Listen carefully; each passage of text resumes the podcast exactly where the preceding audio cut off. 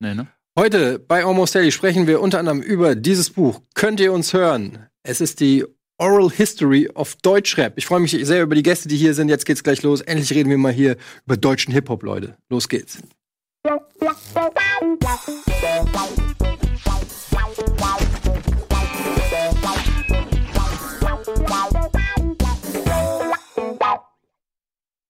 Herzlich willkommen zu einer nagelneuen Ausgabe von Almost Daily. Heute mit fantastischen Gästen. Zu meiner Linken Jan Wehn, David äh, Bo Bortot. Bortot, jetzt habe ich ich habe extra noch gefragt, wie man es ausspricht. Bortot und äh, Nico Backspin. und ähm, Nico kennt ihr natürlich schon aus diversen Sendungen bei uns. Die anderen beiden kennt ihr wahrscheinlich, ohne es vielleicht auch genau zu wissen. Sie haben ein Buch geschrieben. Könnt ihr uns hören, heißt es. Seit wann im Handel? Seit zwei Wochen jetzt, ne? Ja. ja. Seit zwei Wochen äh, auch, glaube ich, auf Platz eins der in den Charts was Pop aber Spiegel Bestsellerliste Top Spiegel, 10, ne? Ganz genau. Spiegel Bestsellerliste und vor der Boss-Transformation. Äh, auf Amazon auf jeden Fall. Ja, vor der Boss-Transformation, vor Dirk von Lofzow oder Lozo, ja. wie auch immer man ihn ausspricht. Und vor Deutschland hat Rücken, besonders wichtig. Ganz genau, richtig. Oh, das muss ich mir überholen, Deutschland hat Rücken. ähm, ja, und ähm, der Name ist äh, Programm, äh, eine Oral, His Oral History des Deutschrap. Das heißt, ähm, ihr habt ähm, in diesem dicken Buch euch mit zahlreichen deutschen einflussreichen Menschen aus der Deutschrap-Geschichte, Rappern und so weiter getroffen, um mit ihnen über die Entstehung, kann man das so sagen, oder die Geschichte einfach von Deutschrap in Deutschland ja, ich würde sagen die Geschichte, also nicht nur die Entstehung. Klar geht's auch um die Entstehung, aber wir haben uns vorgenommen, nachdem das Ganze ungefähr drei Jahrzehnte jetzt irgendwie existiert, auch wirklich ganz konkret über diese drei Jahrzehnte zu sprechen. Also die Anfänge, den ersten Peak, Hypes, äh, auch den Downfall, wie man so schön sagt, und äh, auch den Status quo natürlich. Ja. Ja. Es gibt ja relativ viel so Bücher und Filme und sowas, die sich mit den Anfangstagen beschäftigen, die tun irgendwie immer so, als hätte das Ende der 90er aufgehört. Mhm. Da gab es ja hier so den großen Boom, vor allem auch in Hamburg. Und dann wird immer so getan, als wäre es dann vorbei gewesen. Aber die Realität ist halt, dass für die allermeisten Leute, die heute Rap hören oder Rap machen, es da erst losging. Und irgendwie wollten wir das aufzeigen. Dass Ganz es da lustig, ich habe. Ne? Im, Im Zuge meiner Recherche natürlich ähm, habe ich alte MC-Ausgaben äh, im Internet gefunden. Da habe ich eine gefunden. So gleich. Äh, ja, ja, habe ich von, glaube ich, ähm, also es waren nur Screenshots von, ja. ähm, von alten Ausgaben. Es war, glaube ich, äh, von 94 oder 93, da war auf dem Cover ähm, Hip-Hop is dead. Oder so. Also so lange, also quasi seit es Hip-Hop geht, wird auch immer wieder über, ähm, über den Tod von Hip-Hop, glaube ich, diskutiert. Das ist ein, ein ständiges Thema. Ja, der Tod ist, glaube ich, auch immer unterschiedlich interpretiert. Von Ausverkauf über zu schlechte Verkäufe, zur Fehlinterpretation von Werten, über ähm, Eintönigkeit in der, in der, in dem Output der Leute. So, ich glaube, das ist von Generation zu Generation noch breiter gedehnt, was äh, das Ende von Hip-Hop bedeutet. Absolut. Auch schon in den 80ern. Es gibt so ein, ja. so ein legendäres Interview mit äh, Cool Herc von 81, da sagt er, ja, alles nicht mehr so geil. Halt. Wenn er gewusst hätte, was Mumble Rap ist. Ja. Ähm, ja, aber das Lustige ist, ähm, ich habe auch gestern noch äh, per Zufall auf Netflix hier diese, äh, wenn der Vorhang fällt, äh, ja. Äh, Doku gesehen. Das ist eine anderthalbstündige Doku auch zum Thema äh, Deutschrap. Und ähm, mir ist aufgefallen, ich meine, ihr seid auch alle im Hip-Hop-Journalist zu Hause. Du äh, bist natürlich bekannt jetzt auch für den All Good Podcast. Mhm. Du warst auch, glaube ich, Chefredakteur von der Juice. Ja. Ähm, Nico, wie gesagt, Backspin. Also das heißt, ihr seid auch alle im Hip-Hop-Journalismus äh, zu Hause. Und was mir halt auffällt, ist auch immer wieder, wie sehr so Hip-Hop ist auch so ein Circle Jerk. Man redet so gerne über Hip-Hop als Hip-Hopper über die Geschichte, über also es gibt kaum, also wie oft habe ich schon ein Interview gesehen, wo ähm, Hip-Hopper über Hip-Hop reden. Ja. Es ist irgendwie, äh, glaube ich, auch irgendwie so ein Thera therapeutischer Bedarf, da über, über das Erlebte äh, zu sprechen. Kann das sein? Ist es ist, ist so ausgeprägt beim Hip-Hop, finde ich.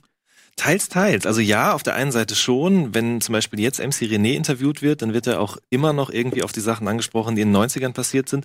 Zeitgleich habe ich aber auch erlebt, dass Leute teilweise auch irgendwann mal gesagt haben, jetzt ist auch mal Schluss mit der Vergangenheit irgendwie. Ist so ein gemischtes Ding, oder? Ich weiß nicht, wie hast du das erlebt? Bezog sich die Frage auf die Vergangenheit oder auf Reden über Hip-Hop in gen generell? Ja, generell, dass ah. einfach das, das, das, das, das ist, ich habe auch, ich aber auch als Konsument immer wieder Bedarf darüber zu reden oder, oder, oder Leute drüber reden, zu, zuzuhören. Aha, gibt halt viel her. Ich glaube auch, Rap ist halt so dumm sich das anhört, ist halt mehr als Musik. So, es ist irgendwie Teil einer, einer Kultur, die auf bestimmten Ideen und bestimmten Werten, vielleicht Werten, keine Ahnung, aber zumindest auf bestimmten Ideen basiert, die irgendwie mehr hergeben, als über die Musik zu reden. Was ich interessant finde, dass nie über die Musik geredet wird.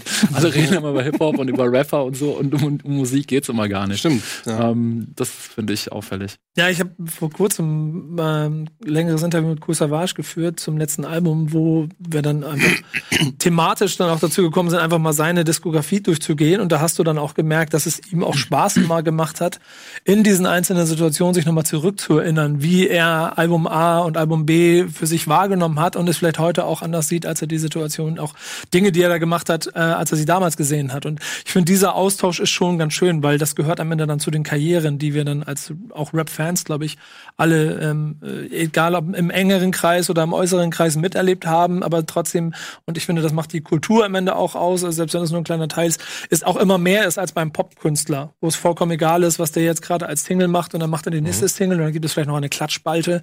Jeder Künstler hat eine ganz andere Geschichte. Ich finde auch, was beim, beim Hip-Hop gibt es eine andere Konsistenz irgendwie. Also, ähm, wenn ich gestern diese Netflix-Doku äh, gesehen habe, da waren halt Künstler dabei, die schon vor 30 Jahren was zum, also weiß da ich waren aber ausschließlich Künstler, die vor Ja, ja, genau.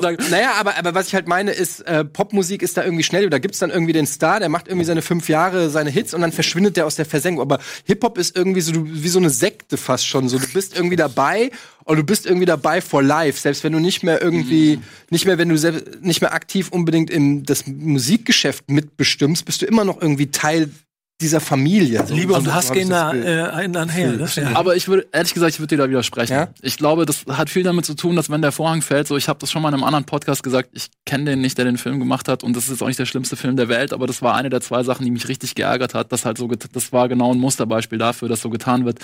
Na, es gab Hip-Hop und dann kam irgendwann Sie der böse Sido und hat es beendet und dann ist es so vorbei. Da sind nämlich halt wirklich nur Leute drin, die in den 90ern Sachen gemacht haben. Und vielleicht Sido auch, oder? Ja. glaube, der ja, ja, genau, ja, genau. Aber Sido ist, so, böse ist, ist, ja, ich weiß nicht, ob er der böse ist, aber er beendet ja. so ein bisschen das Narrativ. Also, ne? Und ja, er sagt das aber selber in der Doku auch. Es gibt, ja, also, ne? Ich denke nur, es gibt diese Tendenz, dass halt die Alten unter sich bleiben und, aber es gibt sehr viel, äh, natürlich extrem viel neuen Rap und sehr viele junge Hörer das auch, auf jeden Fall. die das, damit überhaupt nichts mehr anfangen. Das, das ist klar, das meine das meine ich auch gar nicht, dass es nicht neue Sachen gibt, sondern nur die alten, die bleiben da. Das meine ich halt. Die sind irgendwie, äh, ob das jetzt, jetzt selber machen oder weil sie sich an irgendwas festklammern oder so, aber ähm, wir reden gerade über Cool Savage und wir haben auch schon vor 20 Jahren über Cool Savage geredet. Das meine ich halt. Und das ist schon, ich finde, da ist schon eine Konsistenz in der Musikrichtung Rap, die ich so, äh, auch gerade im Deutschrap, die ich so nicht unbedingt in anderen. Das äh, wird, äh, könnte ich auch unterschreiben, gerade wenn du MC René ansprichst, der ja nun mal Anfang der 90er als wahrscheinlich das größte Rap-Talent Deutschlands Absolut, hat für ja. Jahre und dann aber eine äh, beispiellose Talfahrt eigentlich auch in seiner Karriere, also unheimlich tiefe Dellen in seiner Karriere erlebt hat.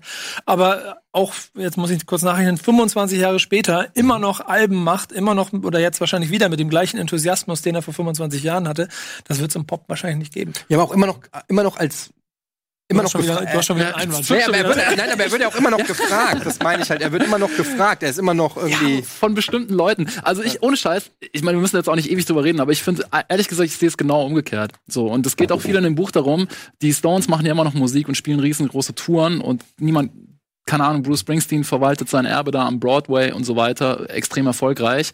Und diese Ablösung, die es im Rap gibt, die hat da, die findet in der Rockmusik zum Beispiel gar nicht so statt. Also diese Langlebenkarrieren hast du im, im, Rap, also MC René, so super Typ, bei allem Respekt dafür, aber der spielt ja im heutigen popkulturellen Diskurs eigentlich keine Rolle. Nee, genau. So, für die, mhm. für die junge Leute, so, die hören das nicht, das interessiert die nicht. Mhm. Und das ist eigentlich, eh, ich finde das eher auffällig an Rap und äh, wir haben da oft drüber geredet und im Buch geht es auch so ein bisschen darum, so, irgendwann kommt die neue Generation und die sagen so, ich bin der Geilste und das heißt aber automatisch, ihr alle anderen seid scheiße, interessiert mich nicht und lösen so ab. Ne? Mhm. Du hast eigentlich alle paar Jahre diese, diese komplette Ablösung äh, von dem, was davor war.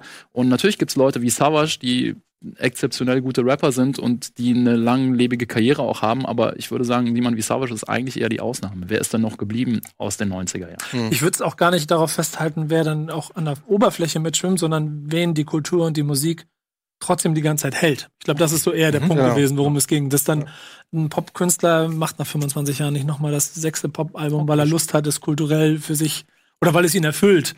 Ja. So, und ich glaube, das ist bei Rap noch mal ein kleines ich, bisschen anders. Mir, ja, genau, voll die, die, die, musikalische Relevanz, da bin ich auch komplett bei. Mir geht's eher so ein bisschen auch äh, darum, dass, dass die, dass dass wenn du einmal dich mit, mit dem Hip-Hop-Virus infiziert wurdest, dass du irgendwie dabei bleibst, das so, dass du, Fall, dass du ja. das nicht mehr ja, genau. abstößt. So, ich glaube, dass äh, im, im Pop-Geschäft ist es viel mehr auch so, da geht es darum, schnell Patte zu machen und irgendwie dann äh, ist auch, ich hatte meine guten fünf Jahre oder so, aber da ist keine große Identifikation mit der mhm. mit der Kunst. Während äh, Hip-Hop ist immer so, Klar gibt's da die Altvorderen, die anprangern, was die Generation davor gemacht hat und mittlerweile gehört Sido zu den Altvorderen so ungefähr.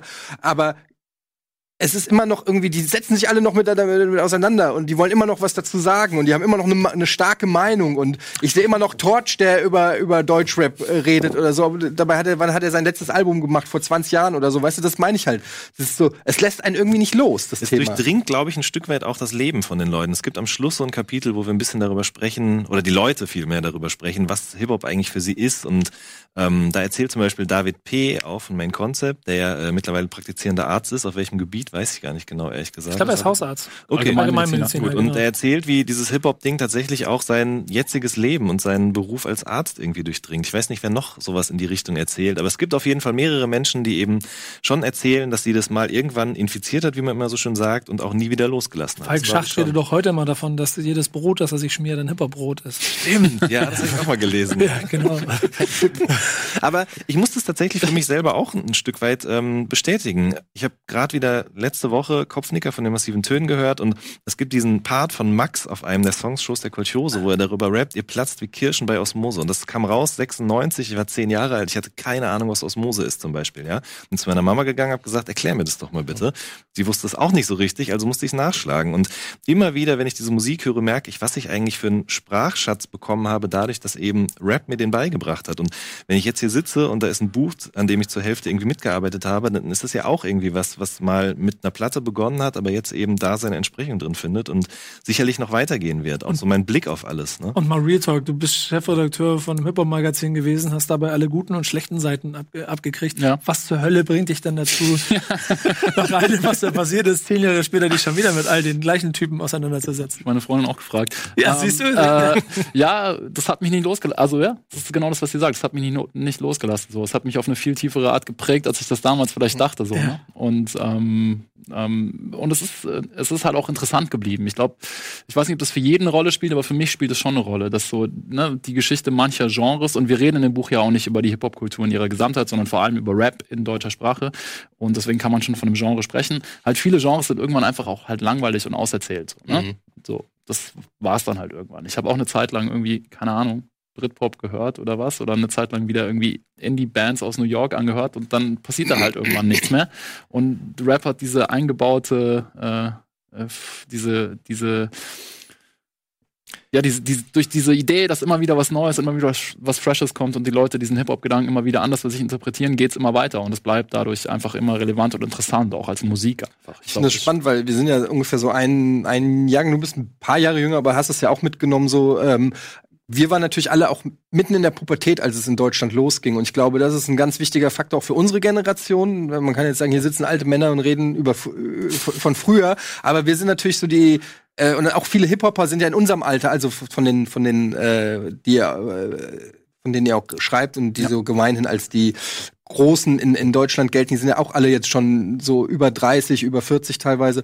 Ähm, und das ist ja schon was Besonderes, weil man in dem Alter natürlich auch enorm geprägt wird von einer ähm, Musikrichtung oder von einer Jugendkultur, die da neu aufkommt und die einen, glaube ich, auch dann ja prägt fürs Leben halt. Ne? Also das ist, das ist, glaube ich, der Grund, warum wir auch immer noch irgendwie an dem Thema hängen und, und, und es interessant finden. Und ich, ich zum Beispiel auch immer noch offen bin für, für neue Sachen, die da kommen. Auch wenn es jetzt vielleicht mich inhaltlich nicht mehr so äh, anspricht, wie, weiß ich nicht, genau als ich 16 mhm. war mhm. und ein Rapper was gesprochen hat. Aber trotzdem kann ich das trotz, ich, die Connection kann ich trotzdem herstellen.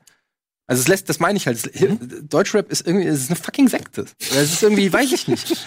Wie ist das denn bei dir? Ich meine, du setzt dich ja damit am allermeisten auseinander und täglich und ständig. Ähm, Jetzt bin ich gespannt. Ja, also zum einen kommst du dir nicht auch manchmal zu alt vor für die Scheiße und B, offenbar ja nicht. Also was hält dich darin? Ähm, doch, ich komme mir zu alt vor für die Scheiße manchmal. Und ja, ähm, das genau hält mich aber auch ein bisschen da dran. Ich habe da immer so ein ganz interessantes Beispiel für mich selber gefunden. Ich weiß nicht, wer von euch Fußball gespielt hat, aber wenn ihr euch daran zurückerinnert, wenn ihr in einer Fußballkabine gesessen habt und als junger Spieler äh, mit 17, 18 das erste Mal bei den Herren mitspielen durftet, und dann sitzen da 30-Jährige und diese 30-Jährigen waren mir gefühlt zwei Generationen und von meinem kulturellen Mindset so weit von mir entfernt wie wahrscheinlich meine Eltern. Und ich jetzt, und da sitzen wir jetzt ja alle, auch du mit über 30, in, in einer, einer Gruppe mit Menschen und wir können uns trotzdem, glaube ich, relativ glaubhaft und auch intensiv über das unterhalten, was heute 14-Jährige oder 12-, 13-Jährige umtreibt. Vielleicht fühlen wir es nicht, vielleicht mögen wir es nicht, das gehört aber für mich nicht, nicht dann in erster Linie dazu, aber wir können zumindest nachempfinden ja. und mhm. es einordnen. Und ich glaube, das ist das, was Hip-Hop für mich äh, seit 30, fast 40 Jahren ähm, ausgemacht hat und vor allem mich auch immer daran hält weil ich dadurch irgendwie so, ich, klingt immer so bescheuert, aber äh, nie, nie, also nie den Bezug dazu verliere, was als Neues hinten dran kommt. So, also wenn ich, keine Ahnung, Künstler, dann in den USA ist es dann immer besonders extrem, wenn so die Six Nines der Welt dann auftauchen und ich dann merke, dass dann vielleicht mehr von der kulturellen Basis oder von der Qualitätsbasis einfach Dinge fehlen, wo mir die Nackenhaare hochzerren. So trotzdem kann ich es irgendwie nachvollziehen und einordnen. Mhm. Und ich glaube, deshalb bleibe ich immer daran. Trotzdem mhm verschiebt sich natürlich das Interesse. Absolut. Ich glaube, ich kann es auch nicht immer alles komplett nachvollziehen, aber ich finde es immer faszinierend, was Leute mit Sprache machen, egal ob in geschriebener Sprache oder in gesprochener Sprache, gesungener Sprache und so weiter, was da für neue Codes entstehen, wie Leute sich zusammenschließen. Es geht ja in dem Buch zum Beispiel auch um den Swag-Mob an einer Stelle, was im Grunde ja nichts anderes ist als die Kolchose 15, mhm. 20 Jahre vorher. Ne? Mhm. Nur mit dem Unterschied, dass die Leute sich eben nicht in einem Jugendzentrum irgendwo zusammengetroffen haben, sondern in einer Facebook-Gruppe. Und das ist im Grunde genau das Gleiche. Und ich finde es immer wieder faszinierend, wie neue Leute nachkommen, das alte Scheiße finden und dann irgendwas machen und sagen, das bin jetzt aber ich, ich bin der Geilste und da kommt erstmal nichts mehr drauf. Mhm. So. Ich finde halt auch, ähm, das, das Schöne, also Hip-Hop, sagt man ja immer, hat ja diese verschiedenen Elemente oder so. Und für mich war halt immer, ähm, Rap war immer das, auch wenn ich nicht selber gut rappen konnte oder so, aber das war immer so, wenn ich äh, auf dem Fahrrad kannst du das machen, unter der Dusche, zu Hause. Ja, also mhm. ich kann nicht einfach, äh, wenn ich im Auto sitze, losbreaken oder äh, DJen oder ich kann auch nicht jederzeit sprayen. Das ist auch viel zu gefährlich gewesen, wenn du erwischt wurdest. Das hatte einen, das hatte einen riesen Rattenschwanz, sag ich mal. Mhm. Aber Rap war immer was, wo ich sofort, das hat sofort äh, geklickt. Also das war sofort ähm, wo du dann, weiß ich nicht, egal was es war, ob das jetzt ein, ein Reim war von Fanta 4 oder von Advanced Chemistry oder Asiatic Warriors, ist scheißegal, was es war, aber du konntest, oh, okay, das ist ein Wortspiel, das ist ein cleveres Wortspiel, das ist in deinem Kopf immer hin und her gegangen, du konntest es nachmachen, du konntest selber Varianten davon finden, das, es hat es war das stärkste Element in die, in die, im Hip-Hop war für mich immer Rap. Mhm. Habt ihr eigentlich in der Zeit, mit den, all den Leuten, mit denen ihr gesprochen habt, irgendwie in den Generationen Unterschiede festgestellt, dass vielleicht auch das, was euch selber an Hip-Hop fasziniert oder festhält und was ich hier eben auch beschrieben ja. habe. Ich gehe mal davon aus, dass das irgendwie ähnlich auch bei euch drin, drin ähm, äh, schweben wird. Ob das verloren gegangen ist in der jungen Generation? Ehrlich gesagt, eher nicht. So, ne? Ich habe eher den Eindruck, dass die äh, also natürlich ist diese Betonung der Elemente und so jetzt, wo wir ja. schon drüber sprechen, das natürlich hat völlig an Relevanz verloren. Das gibt's in der Form nicht mehr und es hat sich auch schon vor langer Zeit irgendwie auseinanderentwickelt. In Deutschland hat sich noch viel länger gehalten als in Amerika lustigerweise, aber das spielt keine Rolle mehr. Aber ich würde sagen, diese Grundidee, ne, dieses so, ich mache aus den geringen Mitteln, die mir zur Verfügung stehen, ähm, mache ich was. Ich klaue mir alles zusammen, was ich gut finde, baue das so zusammen, wie es mir passt und entwickle daraus eine neue Sprache, eine neue Form von Kunst, eine neue Ausdrucksweise so. Ich glaube, das ist genauso faszinierend für jemanden, der heute Musik macht, wie vor 30 Jahren. So, und diese Leidenschaft und dieses Bedürfnis, sich selber mitzuteilen, seine Geschichte zu erzählen, seinen Tag irgendwo hinzusetzen im übertragenen Sinne, ich glaube, es hat sich nicht geändert, ehrlich. Also ich habe nicht den Eindruck, dass die Leute weniger leidenschaftlich geworden sind. Und das ist natürlich, wo wir jetzt hier so über Elemente reden, das ist natürlich komplett hängen geblieben auf eine Art, aber wenn man sich mal genau überlegt, so dieses ursprüngliche Hip-Hop-Narrativ, ja, wir dürfen nicht in eure Clubs, dann machen wir unsere eigenen Partys.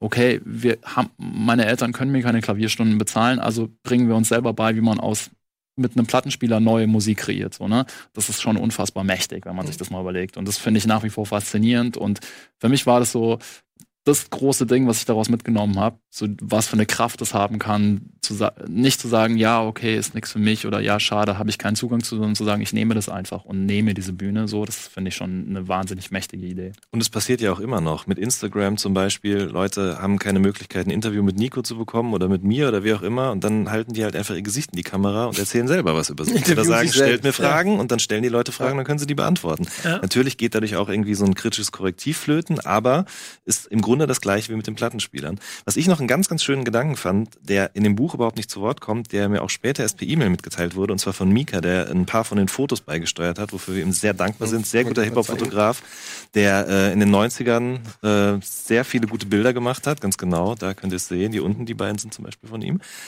Moses Pelham da drüben ist nicht von ihm, aber auch sehr schön. Und ähm, er hat das Buch gelesen und schrieb mir dann eine E-Mail, in der er meinte, tatsächlich war Hip-Hop in allen seinen Elementen auch was, was ähm, jungen Männern eine Möglichkeit gegeben hat, sich auszudrücken auf eine Art, wie es vorher gar nicht möglich war. Also eben seine Stimme erheben, vielleicht rappen, aber auch ein bisschen singen, tanzen, malen, sich künstlerisch betätigen. Das ist ja was gewesen. Ja, möglich war es schon, das war halt nicht so angesagt, ne?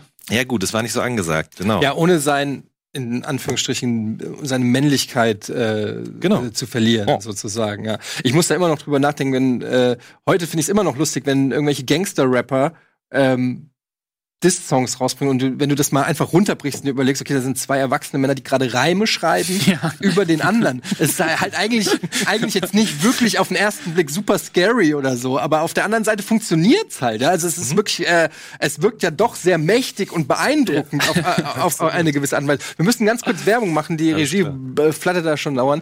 Ähm, wir machen kurz Werbung, gleich ähm, reden wir weiter, dann will ich natürlich noch mehr über euer Buch wissen und über auch eure Anfänge im deutschen Hip-Hop. Es würde mich auch interessieren, wie ihr Sehr dazu gerne. gekommen seid. Nehmen wir gleich.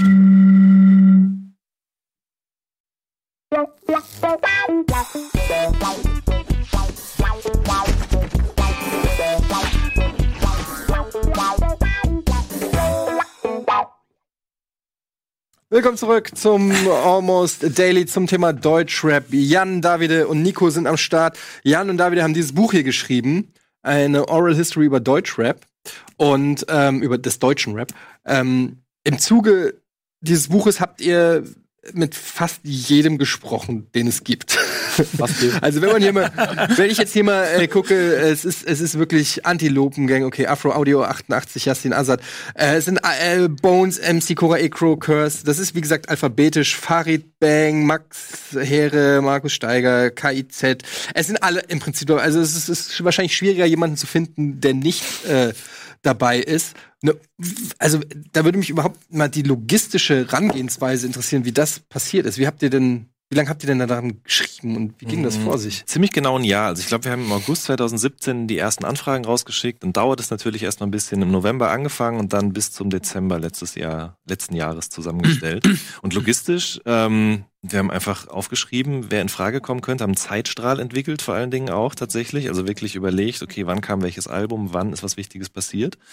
Und dann äh, die Leute dazu befragt. Man muss dazu sagen, ihr könnt es jetzt zu Hause, wenn ihr es nicht so, ja. habt, es ist jetzt nicht einfach eine Geschichte zusammengeschrieben, sondern es ist quasi äh, weiß nicht, ob man das sieht, wenn ich das so Eine reinhalte. Zitatcollage quasi, ja. Zitatcollage ist ein schönes Wort. Also man muss sich quasi das so vorstellen, wie wenn, wie hier im Grunde, ne? Nur, dass diese Tafel ein Gespräch. länger ist und da 100 Leute dran sitzen, all zusammen über Rap reden. Das ist natürlich in echt nicht so passiert. Wir haben die Interviews geführt, haben die Sachen ausgeschnitten und dann so zusammengefügt, dass es irgendwie erzählerisch, dramaturgisch äh, Sinn macht. Ich finde es aber eine sehr smarte Variante, weil es gab ja in der Vergangenheit immer schon mal Bücher über Hip-Hop und die ja. haben immer dazu geführt, dass es eine sehr subjektive Wahrnehmung von dem gegeben hat, was passiert ist durch den Autor. Und die Art, wie ihr es macht, natürlich dazu führt, dass die Leute reden, die mhm. dann auch quasi die Zeit geprägt haben. Und ich glaube, das ist das, was es, also muss ich sagen, auch spannend gemacht hat, da ein bisschen drin zu lesen. Ich habe es leider noch nicht ganz geschafft, dazu ist zu viel. Schön. Aber äh, ich bin sehr angetan, auch davon mitzukriegen, was dann Leute in einer kleinen Situation zu etwas sagen, wo ich noch vielleicht noch kein Zitat von ihnen gehört habe. Sabrina Settlu ist sogar dabei. Ja. ja. Auf jeden Fall. Es gibt auch ein Kapitel über 3P.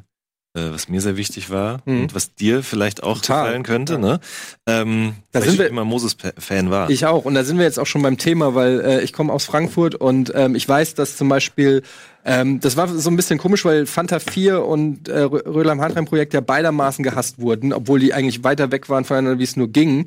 Ähm, und das, das war natürlich noch so aus einer Zeit, als äh, Kommer Kommerz oder kommerzieller Erfolg sozusagen das, mit das Schlimmste war, was dir fast passieren konnte für deine Kredibilität, was ja heute genau das Gegenteil ist, wo alle mit ihren goldenen Platten und ihrem Schmuck äh, sind. Das war eine Zeit, wo das genau das Gegenteil war. Wenn du äh, in den Charts warst, warst du ein Chart-Rapper und es war eine fucking Beleidigung. Also es ist auch lustig zu sehen, wie sich das gewandelt hat.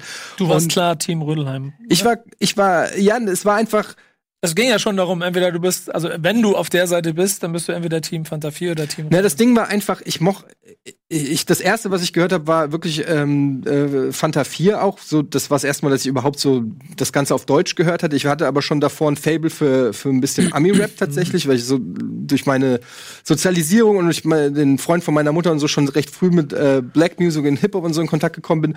Aber das war das erste Mal, dass ich so Deutsch-Rap gehört habe.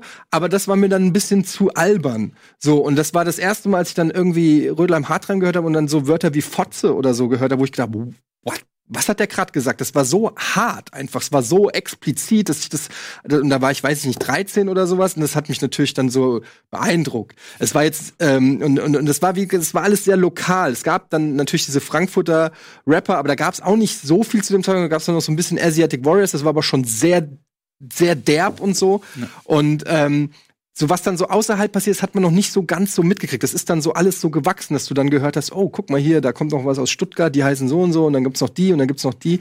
Aber Rödelheim-Hartheim-Projekt war, ähm, es hat mich immer ein bisschen getroffen, dass die so wenig Respekt gekriegt haben, weil ich dir eigentlich immer gedacht habe, so, ja, das ist eigentlich schon Straßenrap. Äh, das war eigentlich so mit die ersten, die ich äh, im, im, im Kopf habe, die so dieses Straßenrap-Ding gemacht haben, wofür andere teilweise gefeiert wurden. Und ähm, klar war das auch viel albern und auch, es war so eine Mischung halt irgendwie aus albern und, und hart. Aber es war so das erste, wo ich so ein bisschen Interesse für Deutschrap gekriegt habe, mhm. war tatsächlich Rödelheim Hartreim Projekt. Das war bei mir auch ähnlich tatsächlich. Also ich glaube auch, dass Rödelheimer so ein bisschen die Blaupause für das waren. Das wird im Buch auch gesagt, äh, was später Agro Berlin gemacht haben zum Beispiel. Stimmt. Ja. Ähm, und für mich war Rödelheim und Fettes Brot zeitgleich, aber das, was ich eben gehört habe. Und dementsprechend, ein kleines bisschen jünger als ihr, habe ich das irgendwie beides immer zeitgleich gehört. Linkes Ohr, rechtes Ohr. Mhm. Und das war für mich irgendwie. Gleichzeitig? Gleichzeitig, genau. Nein. Aber es gab für mich nie diese, diesen Punkt, an dem ich mich hätte entscheiden müssen, sondern ja. ich war so jung, dass ich mir über so Sachen überhaupt noch keine Gedanken gemacht ja. habe, so richtig. Mich eher mal gewundert habe, warum Leute mir eigentlich vorschreiben wollen in der Musik, was ich jetzt hören soll und was nicht. Aber wie war das denn bei euch? Das würde mich tatsächlich mal interessieren. Da haben wir auch noch nie drüber geredet. Also dieser Dogmatismus, habt ihr das damals so mitbekommen und auch befolgt? Ich habe den gar nicht befolgt. Ich habe okay. das insofern mitbekommen, als mir mein Schulfreund Max Silber hat mir die alte Schule Compilation, die ja vielleicht das große Manifest dieses, wenn man das negativ formulieren möchte, Dogmatismus, wenn man es positiv formulieren möchte, des echten Hip-Hop ist. Und ich habe mir das angehört und fand es super kacke, aber einfach als Musik so, ne? Das hat mich überhaupt nicht angesprochen. Und ist da nicht Kapitel 1 drauf? Ja, mittlerweile sehe ich das ganz anders. Großer Song, so richtig mhm, großer Song. Absolut. Ähm, aber damals hat mich das alles irgendwie abgestoßen und auch diese Regelsache hat total dazu beigetragen. Ne? Mhm. Ähm, ich wollte einfach gute Musik hören und war an guter Musik interessiert. Ich das, ich komme halt auch nicht aus der, ne, ich entspringe nicht der Hip-Hop-Szene in dem Sinne, sondern ich war halt an Rap-Musik interessiert, neben vielen anderen Musikrichtungen. Und da war jetzt die alte Schule nicht so das attraktive Angebot, sondern Rödelheim das deutlich attraktivere Angebot und auf eine Art auch manche Sachen der Fanta 4. So, das ist natürlich so, mir fand das auch nicht geil, mir war das auch größtenteils zu albern, aber es gab schon gute Songs und das hat mich immer mehr interessiert, als ob jetzt irgendjemand sagt, ob das irgendwie Hip-Hop ist oder nicht Hip-Hop ist oder Real Hip-Hop oder nicht. So, das hat für mich gar keine Rolle gespielt. Ich war, ich war ähm, auch nicht. Ich habe gar keine Lust darauf gehabt, dass Leute mir das irgendwie vorgeben. Aber ich war halt hoch fasziniert von allen Bereichen und da ich war mein ganzes Leben neugierig und das war ich damals auch und ich habe halt auch alte Schule neben Fanta 4, beide Alben, auch das erste Album, was ja noch ein bisschen, das 91er Album, was ja sogar mhm. noch ein bisschen härter ist als der, der Schaddurchbruch dann. Ja. Und im Hartern Projekt gehört. Ich bin dann auch irgendwann bei, keine Ahnung, ich darf nicht Britcore sagen, aber solche, so, so, so, so, Wer hat dir das verboten? Äh, DJ Star Wars hat okay, das verboten. Ja, gut, dann, dann darf ich das, aber, aber ihr wisst, was ich meine. gilt das Verbot, würde ich sagen. Genau, also No Remorse und so, da bin ich dann auch musikalisch irgendwann ausgestiegen, aber selbst da hat mich fasziniert und ich glaube, das ist dann auch dieser Hip-Hop-Kern, dass da so, Leute einfach etwas gemacht haben, was ich vorher noch nicht so kannte, was ich mhm. aus den USA so ein bisschen mitgekriegt habe. Und deshalb habe ich, glaube ich, und das gehört ein bisschen zur Generation, auch einfach aufgesogen, was da war. Ja. Du hast, ich meine ganz ehrlich, wenn du jetzt, wir machen bei Backspin immer so eine so eine Playlist am Freitag, die so eine, so eine Backspin Freitag Release Playlist und mhm. da sind dann 25, 30 Songs drin oder so, die jetzt jeden Freitag kommen, abgesehen von den ganzen Alben, die da sind und den Mixtapes, wisst ihr selber. Ja.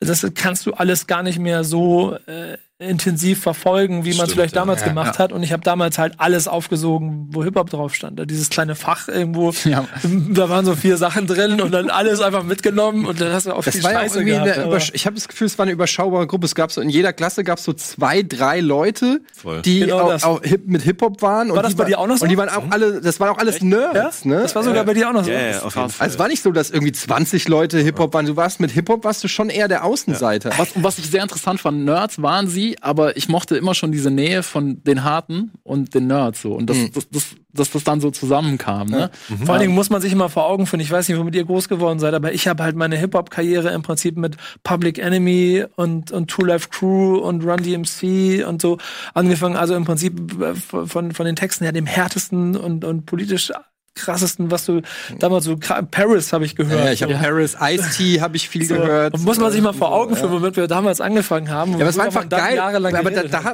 damals war es halt auch so, ich weiß, ich habe dann, äh, es gab so unten in der B-Ebene in Frankfurt gab es so einen äh, Plattenladen und einen CD-Laden und dann bin ich immer hin und dann weil der nicht so voll war wie WOM, wo du irgendwie zwei Stunden anstehen musstest mit fünf CDs und ja. so, sondern da konnte ich eine nach dem anderen. Ich kannte dann irgendwann auch den Typen und konnte dann mich mehr oder weniger mir Sachen nehmen und da reinlegen. Mhm. Und da habe ich dann irgendwie Ice-T oder Iceberg hat er da ein Album äh, ja. gemacht. Ja. Und dann habe ich, und da hat er dann irgendwie so, ähm, ja, weiß ich nicht, suck my motherfucking dick oder irgendwas. Und ich habe das so gehört, das war, das hat mich so krass. Ich dachte so, oh, das ist so krass einfach so. Das war einfach so, so gewisse Wörter, die du gehört hast, die dich so elektrisiert haben oder so. Ja. Ähm, Gibt's ja nicht für euch irgendjemanden, der euch mit den Aussagen, und ihr seid ja beide jetzt auch schon journalistisch lange dabei, ähm, überrascht hat? Weil, guck mal, es ist ja dann mhm. doch die Gefahr, dass vieles von dem, was man da, also im Prinzip habt ihr ein bisschen von dem zusammengesammelt, was vielleicht die Leute eh schon. Jetzt hast du aber das Thema gewechselt, Nico. Nee, aber weil es mich gerade mhm. interessiert. Ja, okay. Mhm. dann. Max Herre, auf eine gewisse Art und Weise. Also mir ist schon immer klar gewesen, dass der sehr musikalisch ist und irgendwie sich auch auskennt, aber viele Sachen immer noch auf dem Schirm hat, bei denen ich es gar nicht denken würde. Also, dass der Rin super früh schon auf dem Schirm hatte, dass der Crow schon früh auf dem Schirm hatte. Man denkt ja immer, dass diese alten Leute das alles gar nicht mehr so richtig interessiert. MC René ist auch so jemand zum Beispiel, der ganz viel Weitsicht irgendwie besitzt und auch nicht sagt so, das Neue ist schlecht, das Alte ist gut. Ähm, das auf jeden Fall, aber ähm, noch viel mehr hat mich tatsächlich überrascht. Ich habe da vorher nicht drüber nachgedacht, dass das ja alles nicht nur die Geschichte des Rap ist, sondern dass es auch Geschichten von Menschen sind, die teilweise eben auch als Teenager dazugekommen sind und ähm, nicht nur gerappt, gebreakt, gesprüht haben, sondern da auch Freunde gefunden haben. Da sind Freundschaften daraus entstanden, da sind Feindschaften daraus entstanden, da sind ähm, Leute wieder auseinandergegangen. Und es war so emotional mitunter, bei diesen Leuten eben zu Hause zu sitzen. Wir haben die Interviews ja nicht klassisch irgendwie im Hotel geführt oder so, wie es halt bei Promoterminen der Fall ist, sondern eben wirklich war bei den Leuten zu Hause und dann mit denen nicht nur über Hip-Hop, sondern im Grunde ihr ganzes Leben, 30 Jahre teilweise zu sprechen. Das war schon äh, sehr bewegend. Nicht nur bei einem, sondern bei vielen Leuten auf jeden Fall aus dieser älteren Generation. Und die, die sind auch, äh, ich habe das Gefühl, also auch wenn ich so Dokus oder so oder auch Interviews bei Backspin oder so sehe, ähm, gerade auch mit der älteren Generation, wie krass, wie, wie reflektierender die jetzt sind. Also früher so weil in ihrer Anfangszeit so voll auf Agro und alles aus dem Weg, ich fick euch alle. Und dann 20 Jahre später siehst du da irgendwie so Familienväter, die äh, irgendwie so sagen, ja, da wollten wir schon ein bisschen Stress machen und eigentlich finde ich die alle ganz cool und so. Mhm. Also ich bin immer wieder fasziniert, wenn ich manchmal so das ist manchmal wie Wrestling, habe ich das Gefühl. Du siehst so so ein Bild aus was du aus Musikvideos ja. kennst ja. und irgendwie so und dann siehst du den Rapper im netten Plausch mit Nico oder jetzt in einem, äh, in einem Gespräch mit euch und denkst so, Feiß ist ein ganz reflektierter normaler Typ. Ich ja, habe einmal auch irgendwie Trauer, wenn man mit 40 so drauf wäre. naja, aber, aber es ist halt, aber es ist ja so ein bisschen. Ich habe irgendwann mal in Frankfurt, das ist jetzt auch schon fünf Jahre her oder so, habe ich mal Haftbefehl in einem Eiscafé sitzen sehen mit äh, ähm, mit seiner Frau oder weiß ich nicht was.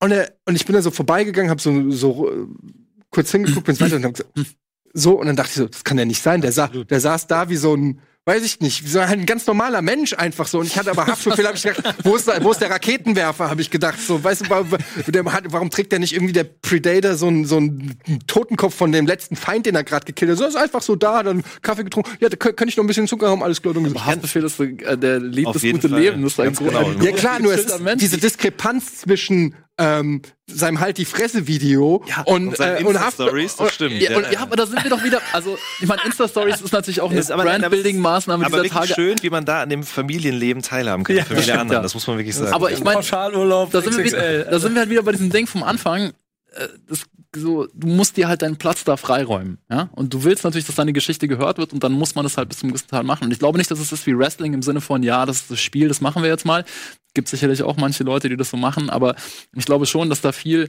Savage hat da bestimmt auch viel in dem Interview, ich habe es noch nicht geguckt, es gab so viele und so lange, aber er hat es ja immer wieder gesagt, so, ja, klar fand er das nicht geil. Und der, es war ihm völlig unbegreiflich, wie die Leute fettes Brot hören können und das, die mussten halt aus dem Weg geräumt werden, damit mhm. die Leute ihn anhören. Und wenn er dann so, das finde ich total nachvollziehbar. Und wie gesagt, diese Garantie, die Rap am Leben und frisch und interessant hält, aber wenn er 20 Jahre später immer noch einen Groll auf Dr. Renz hätte, wäre auch so, ne? Aber das ist zum Beispiel, und dann ist wieder die Brücke zu dem Thema, wo, wir, wo ich da eben dazwischen gegrätscht bin. Wenn du der heutigen Generation anguckst, womit die musikalisch groß werden, was die beeinflusst, wo die eintauchen, ist das weit weg von dem, womit ich mich vielleicht gewissermaßen auch wohlfühle, aber irgendwie dann trotzdem äh, folgen kann, warum sie sich jetzt abgrenzen von dem, was vorher äh, gang und gäbe war. Es geht bei auf Platten los, der Art und Weise, wie sie ihre Veröffentlichungen planen, bis hin zu Auftritten, wo jemand live ein AUX-Kabel in Mischer reinkämpft und du Schmerzen hast oder ja. und dann performt so Full Playback und auf irgendwas drauf und nur so Halbsätze und du denkst, alter Schwede, willst du mich verarschen? Und ich bin damit groß geworden, dass das Wichtigste ist, dass der MC auf der Bühne performt. Mhm. Aber du lernst es. Und dann mhm. lerne ich auch irgendwann damit umgehen, so dass man bestimmte Dinge halt einfach so macht und dass es nicht immer darum geht, was früher alles besser war, sondern dass mhm. man akzeptieren muss, wie es die nächste Generation macht. Auf jeden Fall. Bestes Beispiel Rin-Konzert. Ich war mit meiner Frau auf dem Rin-Konzert in Wiesbaden und äh, wir standen am Rand und ähm, da war es auch so. Rin rappt ja auch nicht einfach nur ins Mic, sondern hat immer eine Spur hinten laufen noch. Und den Leuten ist das aber egal. Da stellt sich keiner hin und sagt, warum rappt der jetzt Halbplayback hier, sondern da sind tausend Leute oder wie viele und das ist halt einfach das ein ist genau das. Pulk. Und die Leute kommen da raus, verschwitzt ja. mit einem Schuh weniger, aber sind glücklich. Ich glaube, wir standen da, da standen wir, warst du da nicht auch bei dem Splash, Splash 2017, ja, ja. wo da das stand Gefühl, das, es gab zweimal Momente in meiner, in meiner Splash-Karriere, wo so ich quasi mit einmal komplett Deutschrap hint, also hinter der Bühne quasi stand und jemandem dabei zugeguckt hat, wie er irgendwas verändert hat. Das Aha. war einmal Kollege, als er das Mikrofon nicht richtig gehalten mhm. hat, und, aber da stand wirklich jeder, also jeder und also jeder Star. Das Mikrofon nicht richtig gehalten hat, so. Ja, also erstmal war es hier und dann, ja. dann kam irgendwann Steiger und hat es ihm da hingehalten, was hingehört. Aber jeder war da, wirklich ja. jeder war da und hat ihm zugeguckt. Und das gleiche war Rin vor, ich glaube, vor zwei oder drei mhm. Jahren. Und ich kann mich noch daran erinnern, wie er da stand und ich gucke ihn an und denke, ey, du rappst ja gar nicht und du tanzt nur ein bisschen und da stehen 5000 Leute und drehen durch. Ja. Es ist aber, ja aber auch irgendwie konsequent. Also ich war am letzten Donnerstag bei Dendemann. Und der kann das ja, das ist ja das Gegenteil. Das, das also es ist halt genau. halt natürlich extrem. Der Hip-Hop-Arm Also es ist der Hip-Hop-Arm, aber vor allem, wie akkurat er das halt reproduzieren kann. Das hört sich halt genauso gut an wie auf Platte. Mhm. Also es ist einfach wahnsinnig ja. gut, ja. Aber also ich will das nicht schmälern, das ist super geil, aber eigentlich ist es auch total bescheuert. So dieses, ich habe hier eine Platte aufgenommen, ja, wie ist mein Konzert? Ja, ich versuche das genauso oder im besten Fall nur ein bisschen schlechter nachzumachen. aber das ist halt dieses puristische, bei DJs ja. gibt es ja auch diese Diskussion, darf man den Sync-Button, mittlerweile gibt es halt Software und Sync-Button, ja. wo früher mhm. irgendwie vor 20 Jahren DJs hart verarbeiten mussten, dass äh, zwei Beats aufeinander angegleicht wurden. Das war der Skill, den sie verkauft haben. Drückst heute und bip, und jeder kann es im Prinzip, ja. Und äh, da gibt's ja auch die Diskussion, dann gibt's die einen, die sagen, ja gut, soll man jetzt die Augen verschließen vor einer real existierenden Technik, die das Leben einfacher macht. Und dann gibt's immer die Puristen, die sagen, ja, aber wir haben es halt noch gelernt, wie es wirklich geht und so. Mhm. Letztendlich für den Konsumenten ist dann halt immer die Frage, der Typ, der im Club ist ähm, und einfach nur tanzen will oder der aufs Rin-Konzert geht und einfach ja. eine gute Zeit haben will, für den ist es äh, wahrscheinlich dann auch was anderes, als für die 10% oder 5% oder 1% der Hardcore-Fans, Puristen, die genau drauf achten. Auf jeden Fall. Aber ich, ich finde das Wichtigste, Entschuldige, dass ja. ich dich unterbreche, das ist mein absolutes Lieblingsthema, danach lasse ich für euch wieder reden. ich finde ich immer, auch noch rein. Ich, okay. Aber ich finde immer in dem, es gibt in jeder, du musst halt gut sein in der Disziplin, die du machst und gut für das, was es ist. Und Rin ist ja auch nicht irgendein Otto, der sich vor Halbplayback hinstellt und ein, ne, wie die Leute dann mal sagen, die mit den Face-Tattoos und so weiter ja, und dann genau da rumspringen. Das, aber Rin ist ja der allergeil, ich meine, der liebt diesen Moment und der zelebriert diesen Moment und der strahlt diese Energie aus und schafft es halt, ein riesiges Publikum da Performer. reinzuholen in seine Welt und ist ein richtig guter Performer so. Ne? Und ja. Dendemann ist auch ein richtig guter Performer äh, weil seine Ansagen tight sind, weil er mit seinem Publikum perfekt kommuniziert und das ich, man muss mit den DJs genau das Gleiche. Ja? Es gibt DJs, die mixen gar nicht und sind großartig, einfach weil sie die richtige Platte zum richtigen Zeitpunkt rausholen oder Platten spielen, die noch nie jemand gehört hat oder besitzt. Und andere sind halt ne, technisch gut und so. Man muss einfach gut sein in dem. Ich habe auch noch, ich habe auch noch einen halben Moment, der auch genau diesen Diskrepanz so krass beschrieben hat. Es gab in Hamburg vor zwei Jahren, glaube ich mal, von einem großen Getränkehersteller eine Veranstaltung. Da stand auf der einen Seite Sammy Deluxe und und Afrop und, und all die Altveteranen und haben, haben eine krasse Show, weil Sammy Deluxe mhm. ist nun mal einfach der krassesten mhm. Live-MCs, period. Und auf der anderen Seite waren es, glaube ich, El Guni, Sufjan, Rick, Rick Ignatz. Rick Ignatz. Und ich, ich, ich saß ziemlich in der Mitte und habe mir das angeguckt, wie auf der einen Seite halt zwei Drittel der Halle natürlich in Sammys Hand waren und zwei Drittel lang immer der Hip-Hop-Arm und alle eintönig gesagt, krasser Abend, war das Beste, was passiert ist. Und auf der anderen Seite nur so eine kleine Gruppe, immer noch 100 Hartnäckigen, aber die halt wirklich, glaube ich, drei Stunden lang Turn-Up geschoben haben und durchgedreht sind. Ja. Und von denen irgendwann fand ich auch keine, was war denn da drüben? Ich habe gar nicht mhm. mitgekriegt, was da war. Wir haben einfach eine geile Zeit gehabt. Ja. Und das verändert sich einfach so. Du kannst kannst nicht mehr diese Welt miteinander vergleichen. Mhm. Und es gibt ja diese Hinwendung zum Star, die hat, das finde ich schon auch interessant. Ne? Also, ja. wie du gerade gesagt hast, die Sammy Deluxe wird angeguckt, so, oh krass, ja. da ist jemand, der was kann, was ich nicht kann. Und der Star, oh, guck Sammy Deluxe. Auf der anderen Seite ist halt so, wir sind alle eine Familie und wir ja. machen hier gemeinsam Party so. Ne? Ja. Und man sieht es ja bei voll vielen Konzerten, wo es dann respektlos wird, sowas wegen ich das mit diese kon reine Konsumentenhaltung finde ich auch schwierig manchmal, dass die Leute eigentlich wirklich nur so ihr Foto machen wollen, so und es überhaupt nicht darum geht, was jetzt hier so, ne, was hier gerade aufgeführt wird oder so. Es ist einfach nur so, nee, jetzt geht's mal um mich so. Ich bin mal gespannt, wie es bei einer Lesung wird, dann ab dann auch so. Musst du oft Selfie, musst du oft Selfies machen? Ja, bestimmt, ja, oder? Ja. Findest du auch, dass es wirklich also nicht, dass ich Selfies machen müsste mit Leuten, aber ich habe das bei so Künstlern mitbekommen, dass die Leute so eine Anspruchshaltung entwickelt haben, die so, jetzt komm mal mal Foto. Na, sagen wir so. Ich, als hätten die so ein Recht darauf. Oder ja, so. es, es hängt, es hängt von ein bisschen von der Situation ab, in der man sich befindet. Ich glaube, mein grauer Bart sorgt immer noch für genug Respekt, dass ich bei mir nicht. Aber ich habe dann selbst auf dem Splash mal Besoffene, die dann so. Äh, Nico, komm mal rüber, komm mal rüber. Nico, so, dann Nico. Ich so, du okay. kleiner Wichser. Aber ähm, ich würde ja. gerne noch mal ein bisschen äh, die Zeit zurückdrehen, weil wir hatten ja auch noch äh, darüber gesprochen, wie wir so in Berührung gekommen sind Stimmt, äh, zum Hip Hip-Hop. Ähm, ich erinnere mich zum Beispiel, ich war mit 15, glaube ich, zum ersten Mal auf einer Hip-Hop-Jam in Frankfurt. Und es war sehr beängstigend, weil ich, das werde ich nie in meinem Leben nicht vergessen. Die Berliner waren da. Äh, nee, es war eine Auseinandersetzung irgendwie zwischen dem Assad-Camp irgendwie und ich glaube irgendwie Rödelheim und irgendwie, es war, ich, ich krieg's nicht mehr so genau hin, es war damals auch nicht so dokumentiert wie heute. Ich weiß nur, dass ich in der Schlange stand und da waren lauter ähm, Leute in roten Bomberjacken mit äh, teilweise Baseballschlägern auf der einen Seite und so und du war ich war 14, 15 und wollte einfach ganz viele Bands im Prinzip sehen und ein paar Leute beim Breaken und Sprühen zu sehen und es war eine richtig aggressive Stimmung, also eine, eine, eine bösartige Stimmung. Und ich hatte richtig Schiss. Äh, und das war das erste Mal so, dass ich auch gemerkt habe, okay und da, das war auch das, wo ich gemeint habe, in den Mail-Order-Katalogen RHP und Fantastisch 4 sind einfach nicht aufgetaucht. Du konntest die, die, die, die wurden einfach nicht gelistet. So, die wurden einfach raus, als ob sie nicht existieren und so. Und da habe ich halt schon so gemerkt, Hip Hop ist auch echt so ein, zumindest in Deutschland ist so ein teilweise wie so ein Kriegsgebiet. Du kannst echt auf der falschen Seite stehen oder den falschen Camp angehören oder die falschen Leute gut finden und so. Und das hat mich immer am Deutsch Hip Hop ein bisschen genervt. Ich war, äh, das war auch der Grund, warum ich auch äh, nicht, warum nicht der einzige Grund, bist. nee, warum ich nicht so viel deutsche Pop gehört habe. Ich habe, ich habe dann tatsächlich fing es dann auch so an, dass ich in, in Clubs gegangen bin und da lief dann halt äh, eher R&B und Mace und weiß ich nicht was, also eher so diese das 90s Hip Hop oder so, ja. Da lief dann halt nicht irgendwie Main Concept oder oder was auch immer. Ähm, äh, Aber das gab's früher auch nicht. Es wurde früher nicht kein Rap im Club. Deutschrap im Club gespielt. Und im Radio schon gar nicht, ne? Außer halt eben Fanta 4 oder so. Fanta 4 und irgendwann Reime Monster 99. Genau. Aber das war halt so der Grund, warum ich in Deutsch, ja, ich, ich mochte diese, diese, diese leichte aggressive Konnotation im Deutsch-Hip-Hop. Die hat mich immer gestört. Das stört mich auch heute noch teilweise.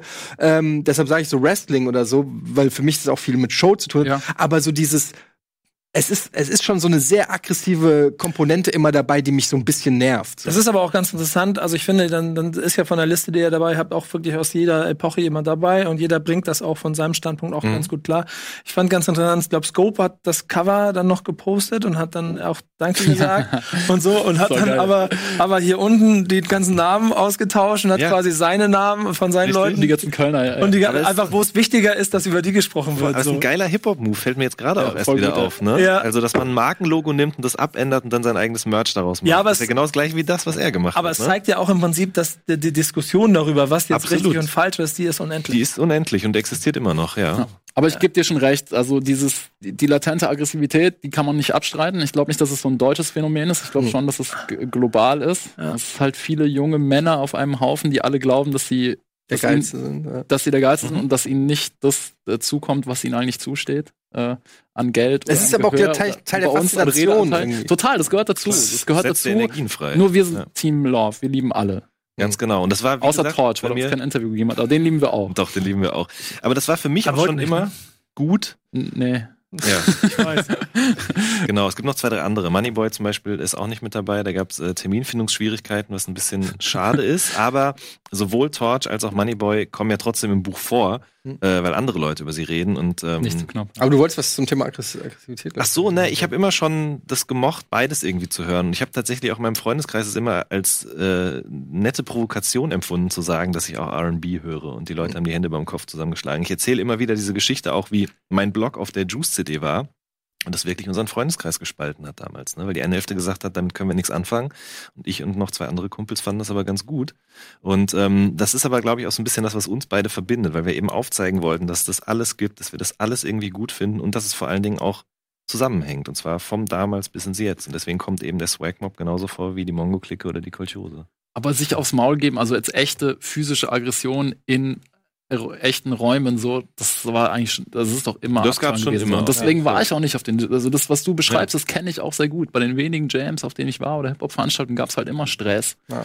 Und auch von Freunden von mir, die da Stress gemacht haben, aber ich hatte da noch nie Bock drauf und deswegen bin ich einfach lieber in, in Hausclub. Ich meine, nicht falsch verstehen, ich, ja? ich stehe auf Battle Rap und ich mag diesen kompetitiven ja, Gedanken und so. Aber wenn ich einen Kollegen sehe, wie er irgendwie einem Fan auf der Bühne die Fresse poliert, äh, da muss ich sagen, das ist irgendwie, das ist für mich, das ist widerwärtig. Ich finde es wirklich, ich kann es nicht anders sagen. Ich finde, ich, ich finde das, klar ist das respektlos, was der Typ da irgendwie gemacht hat und so, äh, auf eine gewisse Art und Weise. Aber das dann irgendwie, das, da, verschw da verschwimmen mittlerweile so Grenzen, wo ich dann auch verstehen kann. Und das geht mir so. Ich muss mich mein ganzes Leben lang dafür rechtfertigen, dass ich Hip-Hop höre. Egal, je älter ich werde, desto mehr. Ich bin zum Beispiel früher, habe ich das Fenster runtergemacht, wenn ich Hip-Hop gehört habe an der Ampel. Jetzt mache ich es hoch damit und, und drehe ein bisschen runter, damit die nicht denken, hier der alte Familienvater, der irgendwie zwei Maxi Cosi hinten äh, im Auto hat, hört jetzt hier irgendwie äh, gerade Six Nine irgendwie. ähm, so das, das ist mir fast schon unangenehm. Ja, mhm. dabei liebe ich eigentlich diese Musik. Ich, ich, es gibt nichts anderes, was ich höre bis heute. Und auf der anderen Seite schäme ich mich manchmal auch ein bisschen dafür. Aber es gibt eine Theorie, ich weiß gar nicht, bestimmt gibt es da auch Erhebungen für, aber die ich für mich selber erstellt habe, wenn man in einen Freundeskreis guckt, die abgesehen von Hip-Hop sich musikalisch entwickeln, dass für die irgendwann, und vor allen Dingen, wenn ich mit denen über Hip-Hop rede, weil sie mit mir dann alle über Hip-Hop reden wollen, merke, dass sie so ab 30 irgendwas ihren Musikgeschmack nicht mehr verändern. Ja. Mhm. ja es ist, ist auch eure Erkenntnis, ne? also da gibt es, glaube ich, auch Studien darüber, die auch auf Spotify-Daten, so habe ich neulich mal ja. gelesen, so eine Studie auf, auf Basis von Spotify-Daten, dass die Leute ab 27 oder so aufhören, sich für neue Musik zu interessieren und nur noch das hören, was sie von früher kennen. Aber genau Hip-Hop ist da eigentlich der Gegenentwurf. Na klar. So. Ja. Na klar. Wenn du dabei bleibst und wenn du dich mit der Szene beschäftigst, also auch ich höre mir die neuen Sachen an. Wie gesagt, wahrscheinlich ja. ein bisschen weniger bleibt hängen als früher, aber ja, für so normale für Zivilisten halt nicht, ne? Aber für die Normalsterblichen. Aber das ist ja auch gut. Also ich meine, das ist ja Tobi von Fünf Sterne Deluxe sagt das da drin, dass äh, die Touren, die sie jetzt spielen, da drin, äh, die Touren, die sie jetzt spielen. wollt, ihr noch, wollt ihr noch auf Platz Platz 1 eigentlich? Ja. Na, das wird nicht wird nicht wird nicht. Ah, warte mal, dritte Woche Top 10. Ja, okay. Auf jeden Fall sagt Tobi Tobsen von 5 Sterne Deluxe und der Tobi in das Boot, dass die Touren, die sie jetzt mit 5 Sterne Deluxe spielen, viel größer sind als alles, was sie damals 98 gespielt haben, mhm. als sie ja so eine der erfolgreichsten und wichtigsten mhm. Gruppen in Deutschland waren. So, ne? Das ist schon erstaunlich. Und das heißt, diese, dieses Retro, dieses Oldies, diese Oldies-Welt gibt es natürlich auch. Und, und wo, ich völlig Wie erklären Sie das? Also Ja, er erklärt es gar nicht so sehr, er sagt nur, er sagt es eher in dem Kontext von wegen, dass vieles aus den 90ern auch nachträglich glorifiziert wird. So. Mhm. Und meinte halt, ja, man erzählt da mal Golden Era und damals ging es so ab, aber in echt gab es gar nicht so wirklich die Größe. Er sagt halt, das hatte diese, zum einen war der Effekt so, okay, dass man überhaupt mit so einer Musik in dem Radio oder in den Charts stattfinden kann, war halt so eine Sensation. Und er, er spricht von Fernsehberühmtheit, das fand ich ganz interessant. Er sagt halt, dadurch, da gab es halt MTV und Viva, ne, und das war noch wichtig. Und das lief halt immer. Und die Leute haben einen auf der Straße erkannt und waren so, ah krass, du bist im Fernsehen, dann musst du ja Millionär sein. In echt mhm. waren die natürlich alles andere als Millionären so, Millionäre, aber diese, dieses, diese alte Meinung, wenn jemand im Fernsehen ist, dann ist er reich, hat halt für diese komische Diskrepanz von vermeintlicher Berühmtheit und tatsächlichem Erfolg geführt. Ich erkläre es mir so, dass die Leute jetzt halt mehr Geld haben auf eine Art. Ne? Also früher gab es diese Fans auch, die konnten sich wahrscheinlich halt, also bei den Beginnern ist es ja auch ganz krass. Die spielen jetzt irgendwie zum Teil vor 18.000, 20.000 Leuten, haben die ja als Bambule rauskommen auch nicht geschafft. Mhm. Klar haben die jetzt auch noch Hits und so, alles cool, aber muss man sich ja nichts vormachen. Die Leute kommen schon hauptsächlich wegen der Bambule-Zeit und dem, was da, die halt damals so geleistet haben. Und das hat einfach damit zu tun, glaube ich, dass die Leute sich das jetzt leisten können. So früher. Weil die älter auch geworden sind. Ja, klar, natürlich, ja. genau. Mhm. So, die kommen halt und haben es vielleicht auch damals nicht so ja, man glorifiziert ja auch viel. Ich glaube aber, dass das auch, also wenn ich so bei mir angucke, also wie oft bei mir noch irgendeine 90s-Playlist irgendwie auf Spotify läuft. Also klar hört man so, was die neueren Sachen sind und da gibt's auch immer mal eine Perle oder so eine Sache, wo ich sage, okay, das finde ich ganz cool. Aber ähm, ich habe dann so, auch. ich dachte, eine Perle, die dann sagt, mach mal was Neues. so, nee, äh, so eine Musi musikalische Perle, so wo ich sage, ähm, ja, das ist ganz cool, aber ähm, ich, hör, ich, ich bin auch irgendwo hängen geblieben und höre so und äh, höre so viel von den alten Sachen und ich sehe auf Facebook dauernd irgendwie was, weiß ich, Talib Cooley oder Most Def oder so äh, kommen und sehe dann immer so, interessiert sich für die Veranstaltung, interessiert sich für die Veranstaltung. Also ganz viele gehen zu ihren alten Helden irgendwie jetzt in unserem Alter, um auch vielleicht noch mal so das, das Gefühl von damals noch mal auf, aufleben zu lassen. Irgendwie. Ich schreibe ein Buch, um mich an meine Jugend zu Ja, exakt. Na, aber es ist doch, äh, es ist doch normal, oder? Also menschliches, äh, Scheinbar, menschliches Bedürfnis vieler Leute, sich irgendwie an eine vermeintlich bessere Zeit zu klammern. Und es war, ist ja auch für die meisten eine tolle Zeit. Du bist irgendwie, ne, Schule ist vorbei, Studium, so dieses Ding, wo sich das alles so formt. Ähm, wir können uns mega glücklich schätzen, glaube ich, wir alle, dass wir halt immer noch das tun, was wir lieben und davon leben. Aber für viele Leute ist es auch einfach nicht so, ne? Mhm. Und haben vielleicht irgendwie, ne, mal irgendwie damals einen Traum gehabt und den nicht so umsetzen können und haben einen Scheißjob oder gar keinen oder so. Und ich glaube schon, dass das eine Rolle spielt, dass man sich halt dann in der Zeit zurückversetzt, die irgendwie vermeintlich und vielleicht auch tatsächlich eine bessere Ware. Und das finde ich völlig legitim und sehr ehrbar auch. Wir machen noch mal ganz kurz Werbung. Nach der Werbung reden wir noch mal darüber, wie ihr drei es geschafft habt, äh, Hip-Hop zum Beruf zu machen. Das ist ja auch nicht als Rapper, sondern eben äh, auf anderem Wege. Das ist auch keine Selbstverständlichkeit. Da möchte ich gerne gleich noch mal drüber reden, nach der Werbung.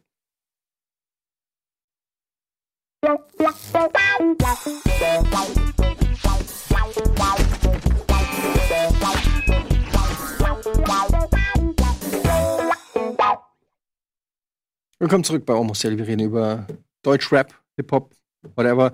Ihr drei habt es alle geschafft, euer Hobby, sag ich mal, äh, oder eure Leidenschaft zum Beruf zu machen. Ähm, erzählt mir mal, ähm, wie, wie, wie das überhaupt geht.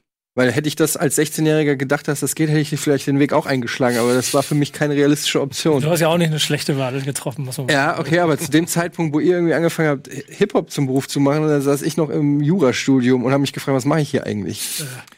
Ich habe auf jeden Fall zum einen zu viel Zeit bei Taubenzuchtvereins Jahreshauptversammlung verbracht, nämlich als Lokalreporter Ernsthaft? bei, ja im Sauerland äh, in meiner Heimatstadt Hagen und Limburg. Das prägt, äh, da habe ich das ne? gemacht. Und zum anderen habe ich dann die, da habe ich das kompensiert, indem ich ganz viel im Internet war, im MC-Forum vor allen Dingen. Hm. Und habe da halt eben gemerkt, dass es Leute gibt neben mir, das war aber nur eine Handvoll, die sich halt für mehr interessieren als nur diese Musik, die halt sich interessieren für Liner Notes, für Querverbindungen, für Gerüchte und so weiter und so fort. Und habe dann irgendwann gedacht, ich mache das, ich füge das mal beides zusammen, also eben das Schreiben und irgendwie meine Liebe für den Rap und ähm, habe mich dann das erste Mal bei der Juice beworben über einen gemeinsamen Freund von uns. Wir kannten uns da aber noch lange nicht. Ähm, er hat auch auf die Mail geantwortet, gesagt, es liest sich gut, ich melde mich. Hat sich dann aber nie gemeldet. Und dann habe ich es ein Jahr später nochmal probiert bei Stefan Zillus, der damals ein Chefredakteur war, und der meinte, schreib mal was. Und wenn es gut ist, dann bist du dabei. Und äh, parallel dazu hatte ich noch ein Praktikum bei hiphop.de gemacht. Und äh, so fügte sich das dann alles irgendwie zusammen und funktioniert komischerweise bis heute. David. Ich?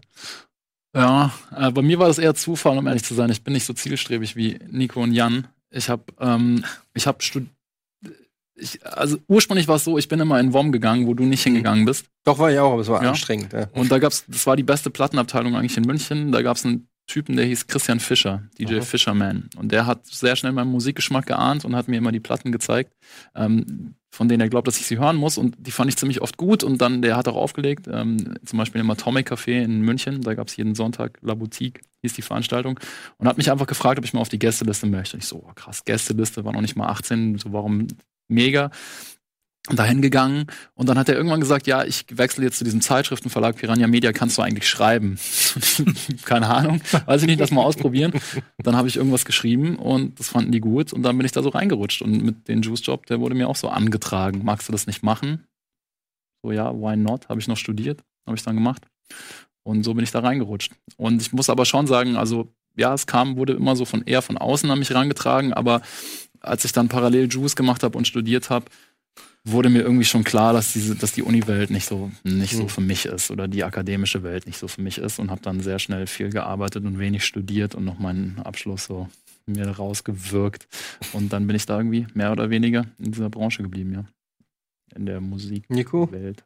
Ähm, ich glaube, es war bei mir irgendwie um die Jahrtausendwende. Das war irgendwie in, in den ersten 2000ern, dass ich durch, durch private und berufliche Wege sich bei mir so Dinge entwickelt haben, dass ich gedacht habe, okay, das, womit ich mich jetzt zehn Jahre beschäftige oder zehn, 15 Jahre beschäftige, dass ich das irgendwie dann doch noch mehr in mein Leben bringen möchte. Also schlichtweg so die Idee, ich möchte mehr von dem machen, was ich wirklich gern habe.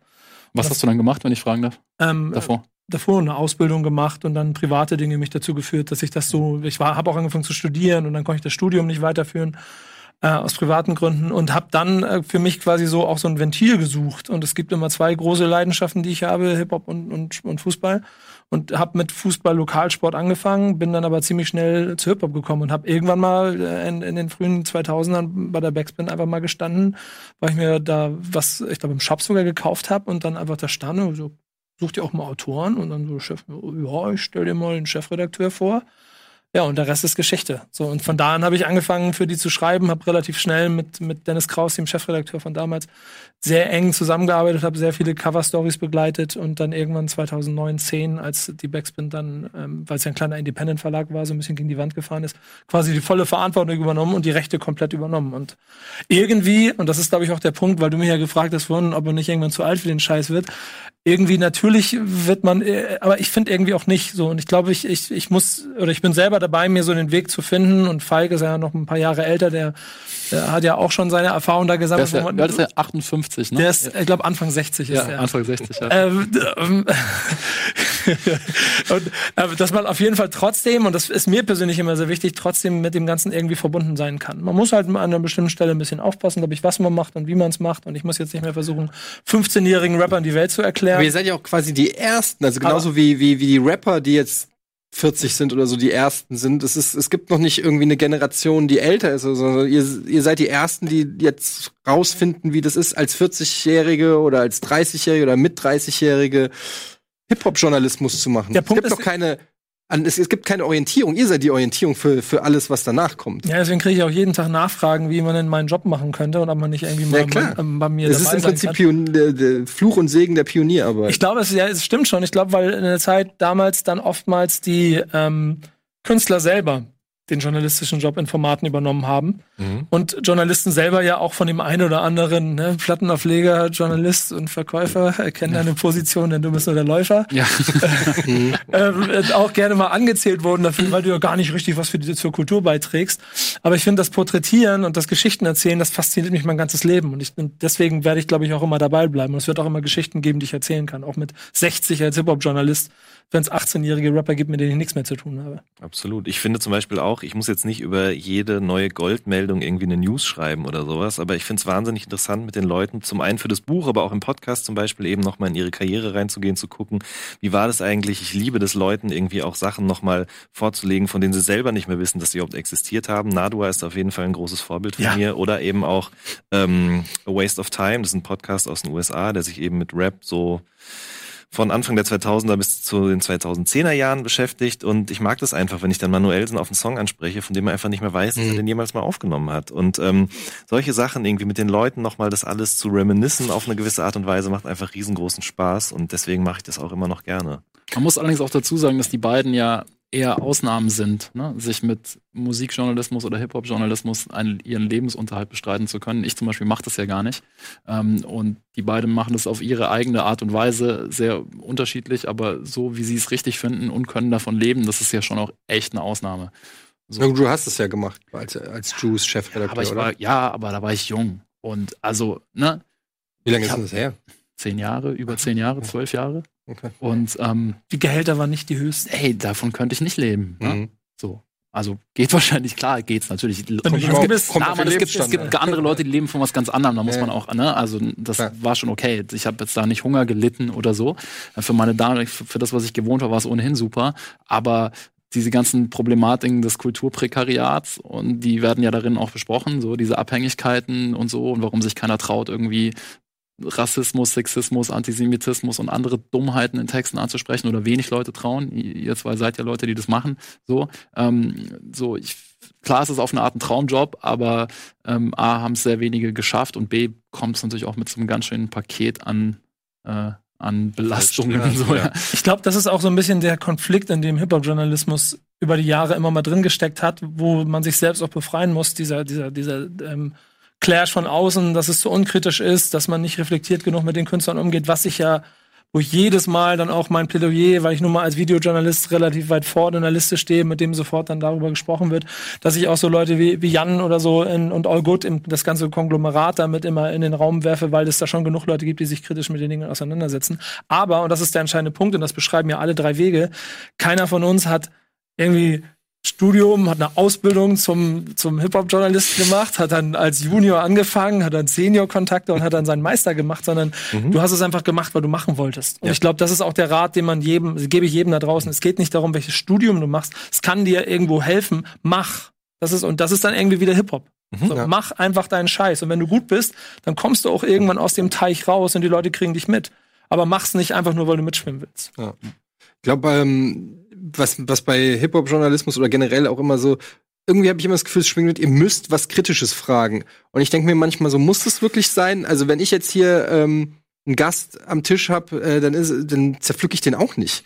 Es also es ist, es ist natürlich immer so die Frage, was man auch, es gibt ja auch verschiedene Formen von Journalismus oder so, aber nur weil ich ein Interview mit jemandem führe, heißt es nicht, dass ich jetzt den äh, vor versammelter, äh, also mir geht's zum Beispiel, gut, es, es kommt jetzt eher aus dieser Entertainment-Schiene oder so, aber Conan O'Brien hat zum Beispiel immer gesagt, äh, er hat eine gute Show gemacht, wenn sein Gast, äh, sein, äh, äh, es geht immer darum, den Gast das Gesicht wahren zu lassen.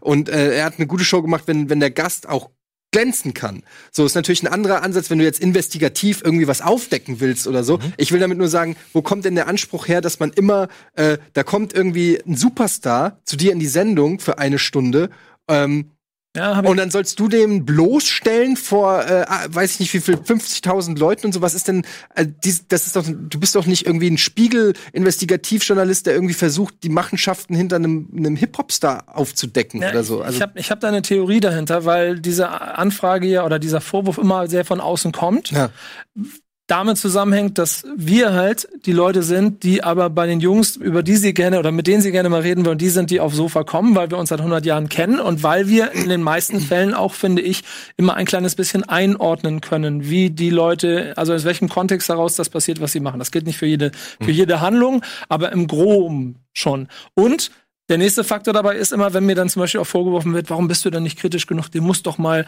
genau, das meine ich. Dann ja. denke ich mir immer, also Jesus ist da mein Musterbeispiel so. Ey, guck dir bitte mal einfach alle Sachen an, die ich mit Jesus gemacht habe. Die Frage, die du mir 2018 vorwirfst, dass ich die nicht gestellt habe, die habe ich ihm 2012 gestellt. Ähm, guck es nach, da haben wir darüber gesprochen. Warum soll ich diese Frage immer wiederholen? Weil ich weiß, ja. wofür diese Person einfach steht. Und das habe ich dokumentiert.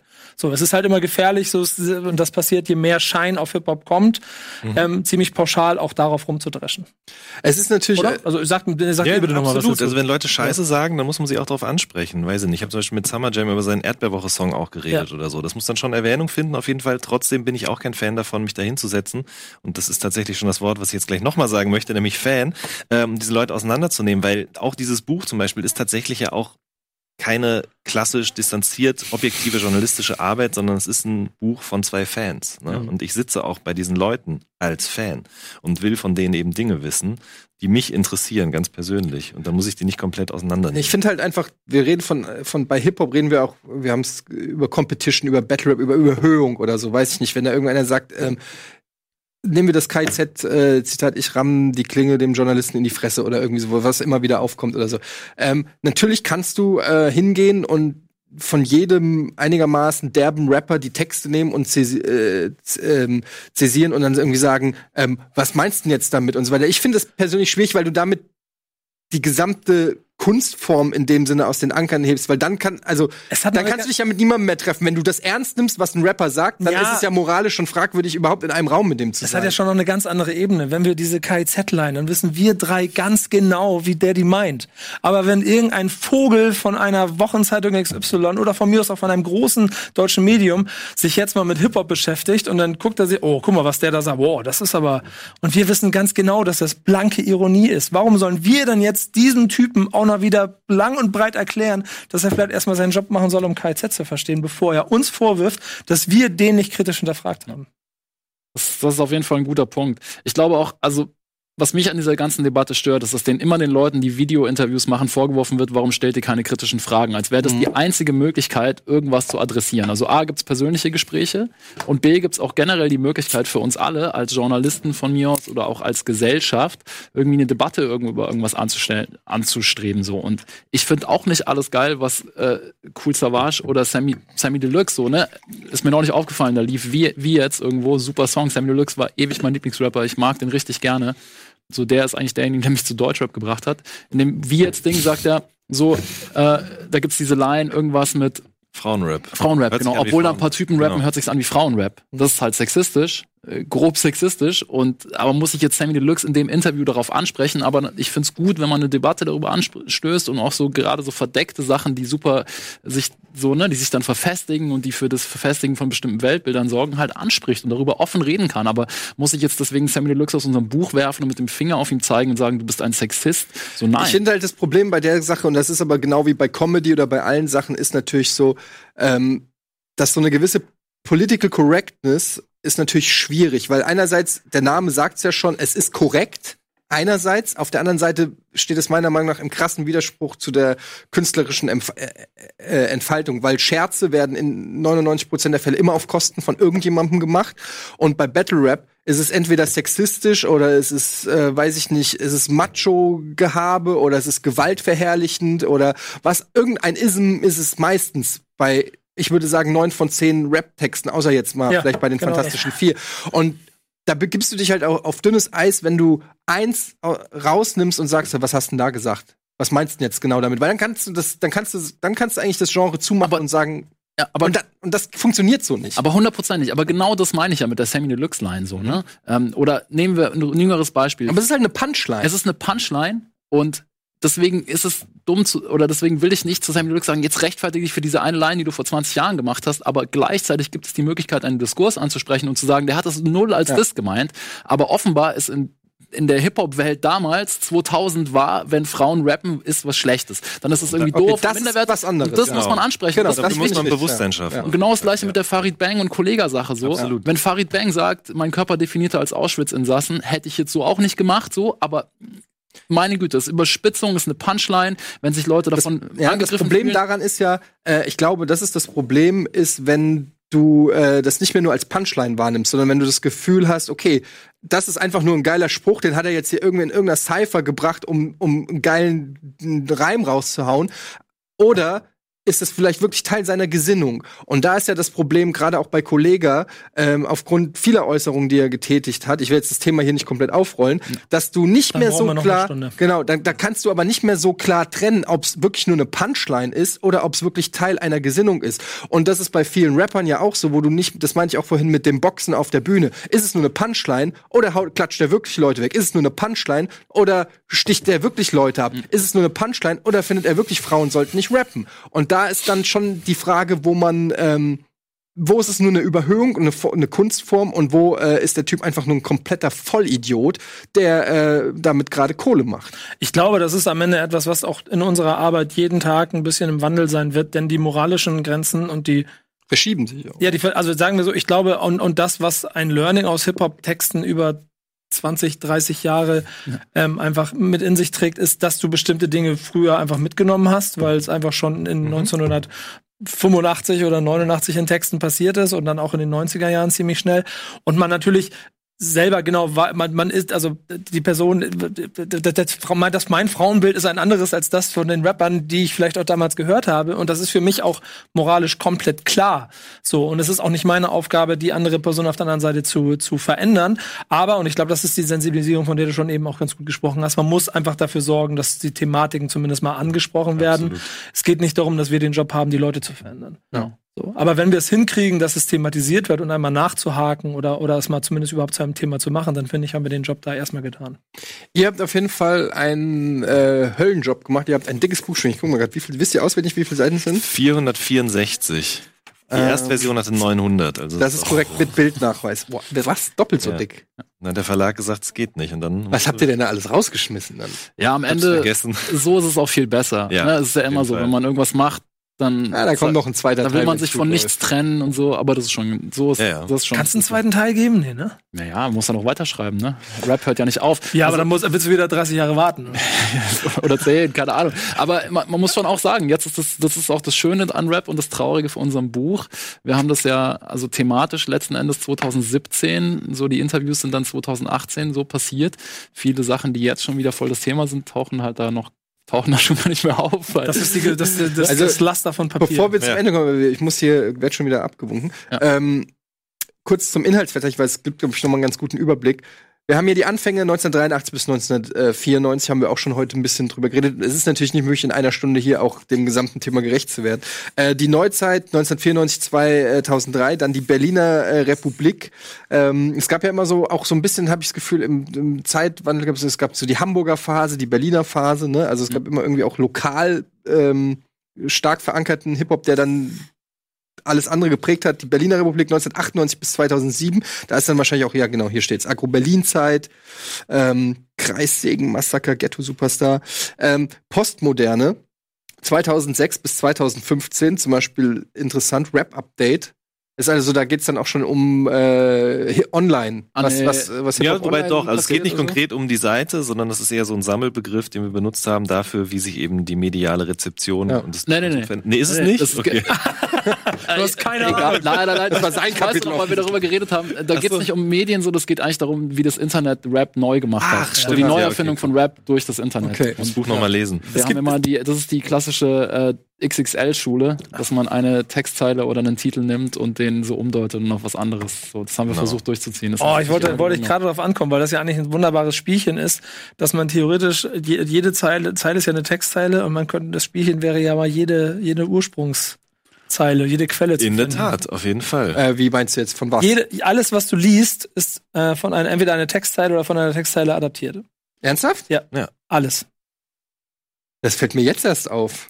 Ach, das ist Wer das alles rausfindet, der bekommt ein Buch. Ja. Achso, der braucht das Buch ja schon. Ja, okay. okay, nicht bitte, bitte. Ja. Jetzt, kriegt okay, jetzt, jetzt äh, macht es tatsächlich Sinn, ja. Das ähm, ist, also das ist auch, das ist so Nerd-Liebhaberei, die, ich, die ich Es gibt noch ein Kapitel dann am Ende äh, ähm, oder ein, ein Blog äh, 2005, die jetzt seit 2015 bis 2019 ähm, sehr interessant. Also es ist, ich habe es wie gesagt selber jetzt noch nicht komplett irgendwie gelesen, aber was ich hier schon im Durchblättern sehe und so, es ist, es spricht mich persönlich 100 Prozent an. Ich habe mega Bock drauf, mich da reinzuwühlen. Ähm, Holt euch dieses Buch, es ist jetzt seit zwei Wochen im Handel. Ihr habt äh, die Chance, das hier auf, äh, auf Platz eins. Ich will das, ich will das nächste Woche äh, äh, bei Spiegel Bestsellerliste direkt hinter Mickey Beisenherz sehen hier oder vor sogar. Der war letzte Woche bei uns. Ich kann mir jetzt nicht in den Rücken fallen. Nee. ähm, der ist, glaube ich, auf Platz neun. Also äh, Top ihr Ten. Vor, ihr seid vor Mickey. Genau, ja, er war neun, wir waren sechs. Ah, wirklich? Ja, ja, ja, auf jeden Ach, Fall. Aber nicht in der Spiegel Bestseller? Doch. Ja, ja. Ach was, seid ihr schon davor? Okay, ja, dann wollen wir euch auf eins. Ja, es gibt ja unterschiedliche Kategorien für okay. äh, Hardcover und Paperback und so weiter. Weiß ich jetzt nicht, ob wir vor Mickey Beisenherz waren. Doch, waren wir wirklich in der Paperback-Liste. Ein Wahnsinn. Ja, Sogar absolut. vor Mickey Beisenherz.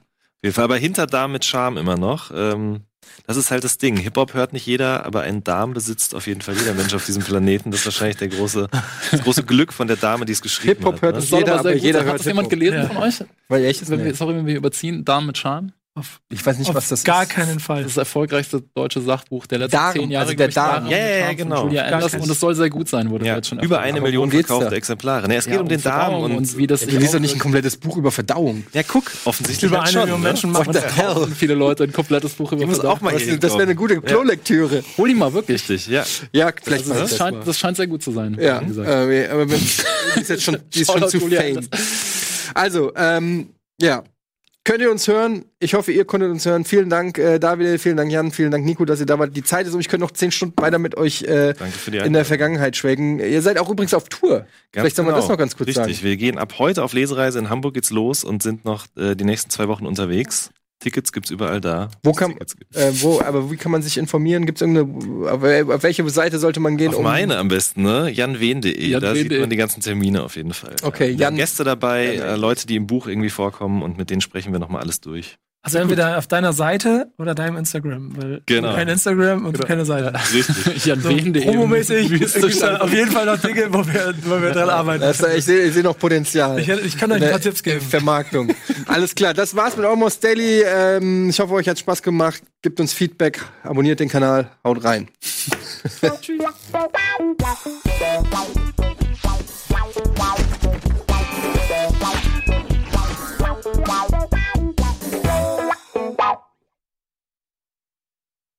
Diese Sendung kannst du als Video schauen und als Podcast hören. Mehr dazu unter rbtv.to slash almostdaily.